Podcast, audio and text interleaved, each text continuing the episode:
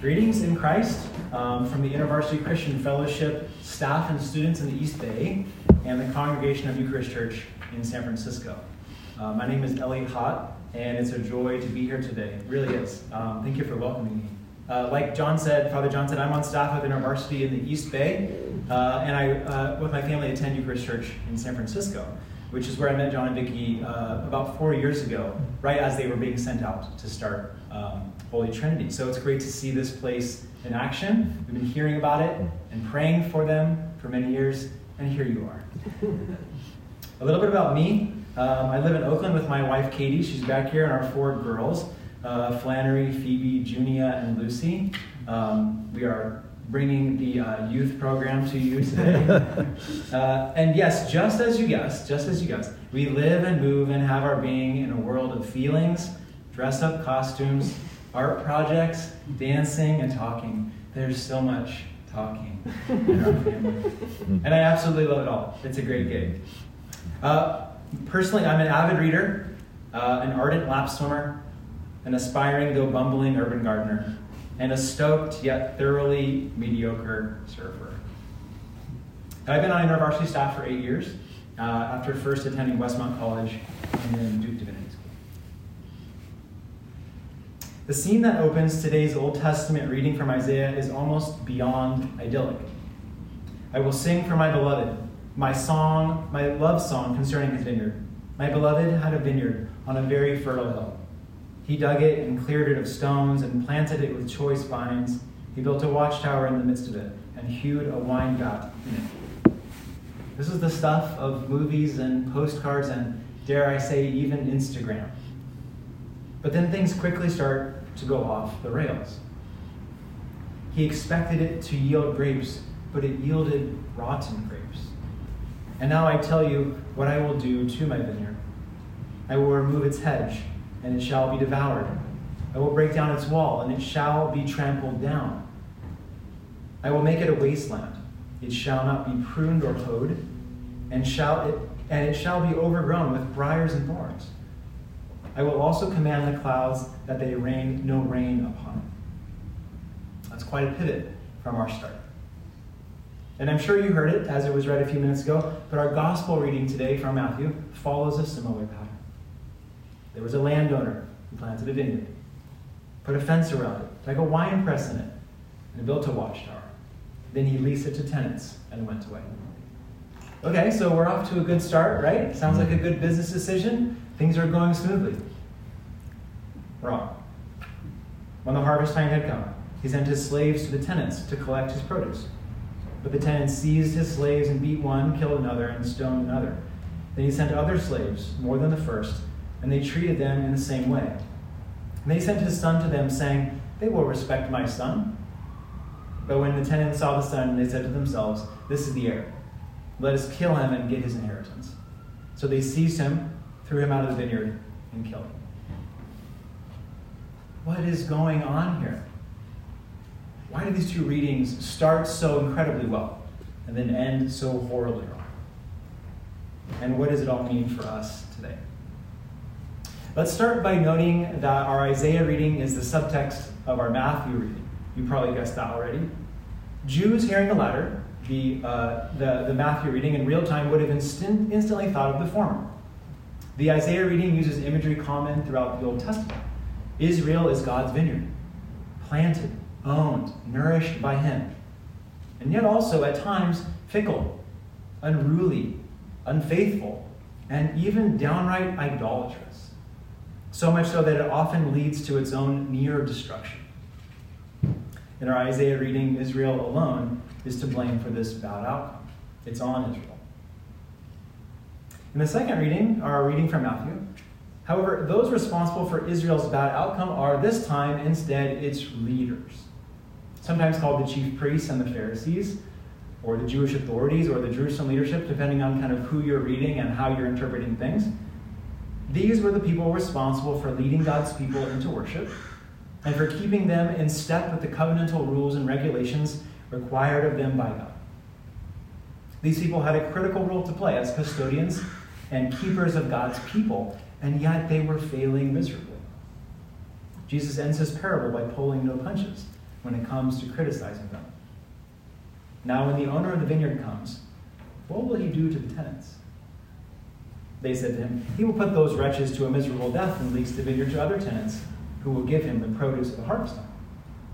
Jesus said to them, have you never read in the scriptures, the stone that the builders rejected has become the cornerstone?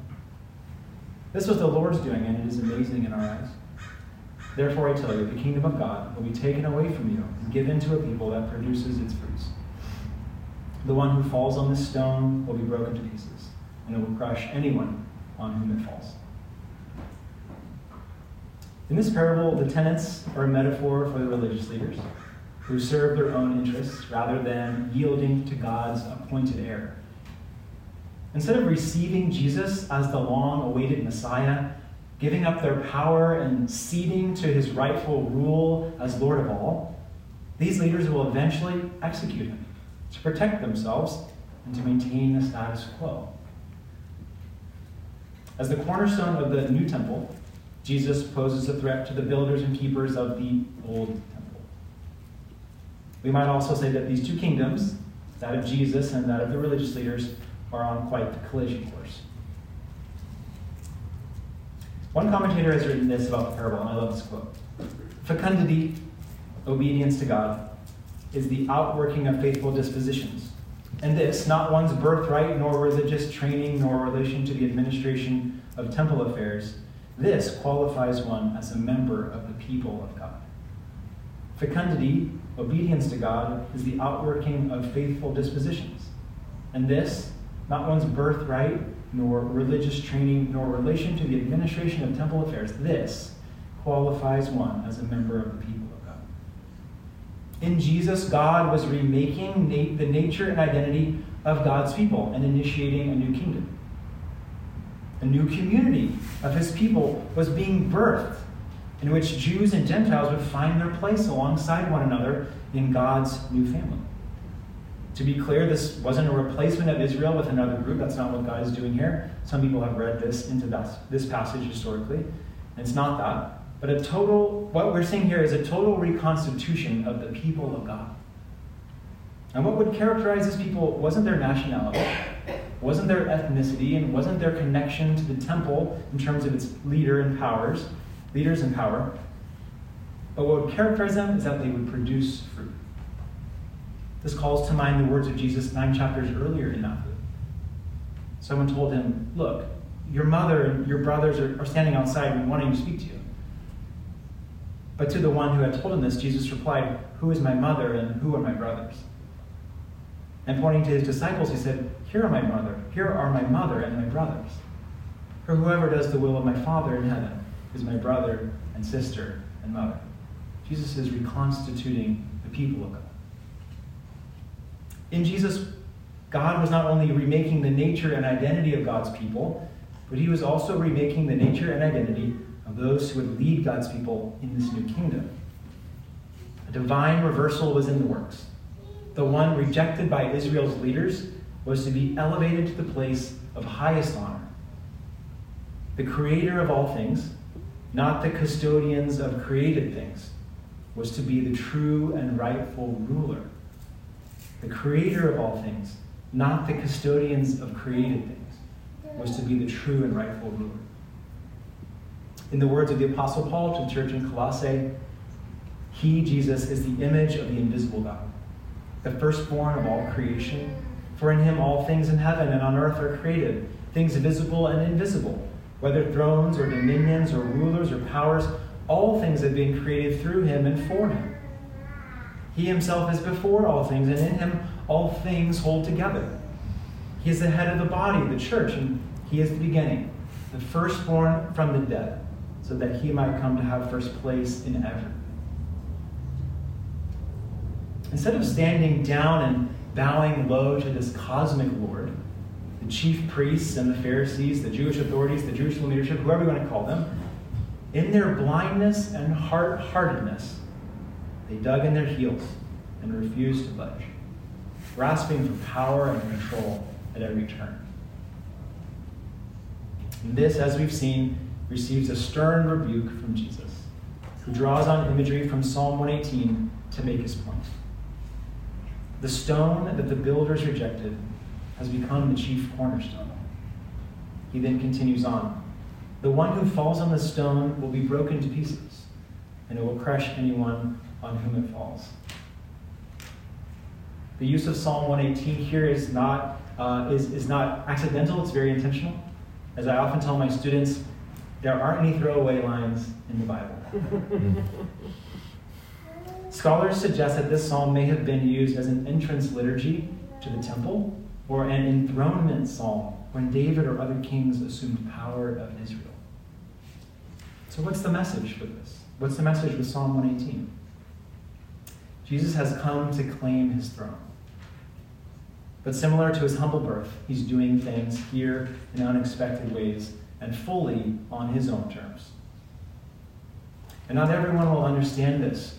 Not everyone will like it, even to their own detriment. It's been said that ordinary time, the greenness around us, is a season to refocus on Jesus and his kingdom with the goal of seeing both, both more clearly so we can better orient our daily lives around them, focusing on Jesus and his kingdom. And I think that's a helpful lens as we consider what these passages, these complex and kind of violent passages, might mean for us today. As we've seen, our gospel reading in Matthew paints a picture of Jesus and his kingdom in a fresh and arresting light. We don't normally talk about Jesus and his kingdom in these ways. So grateful for the liturgy for forcing us to talk about them here today. Let's start with Jesus. Many of us modern Western Christians like to think of Jesus more or less as a flexible and adaptable guy who was welcoming and inclusive of all people. Of course, he probably was some of those things. But that's not the vibe we're getting here.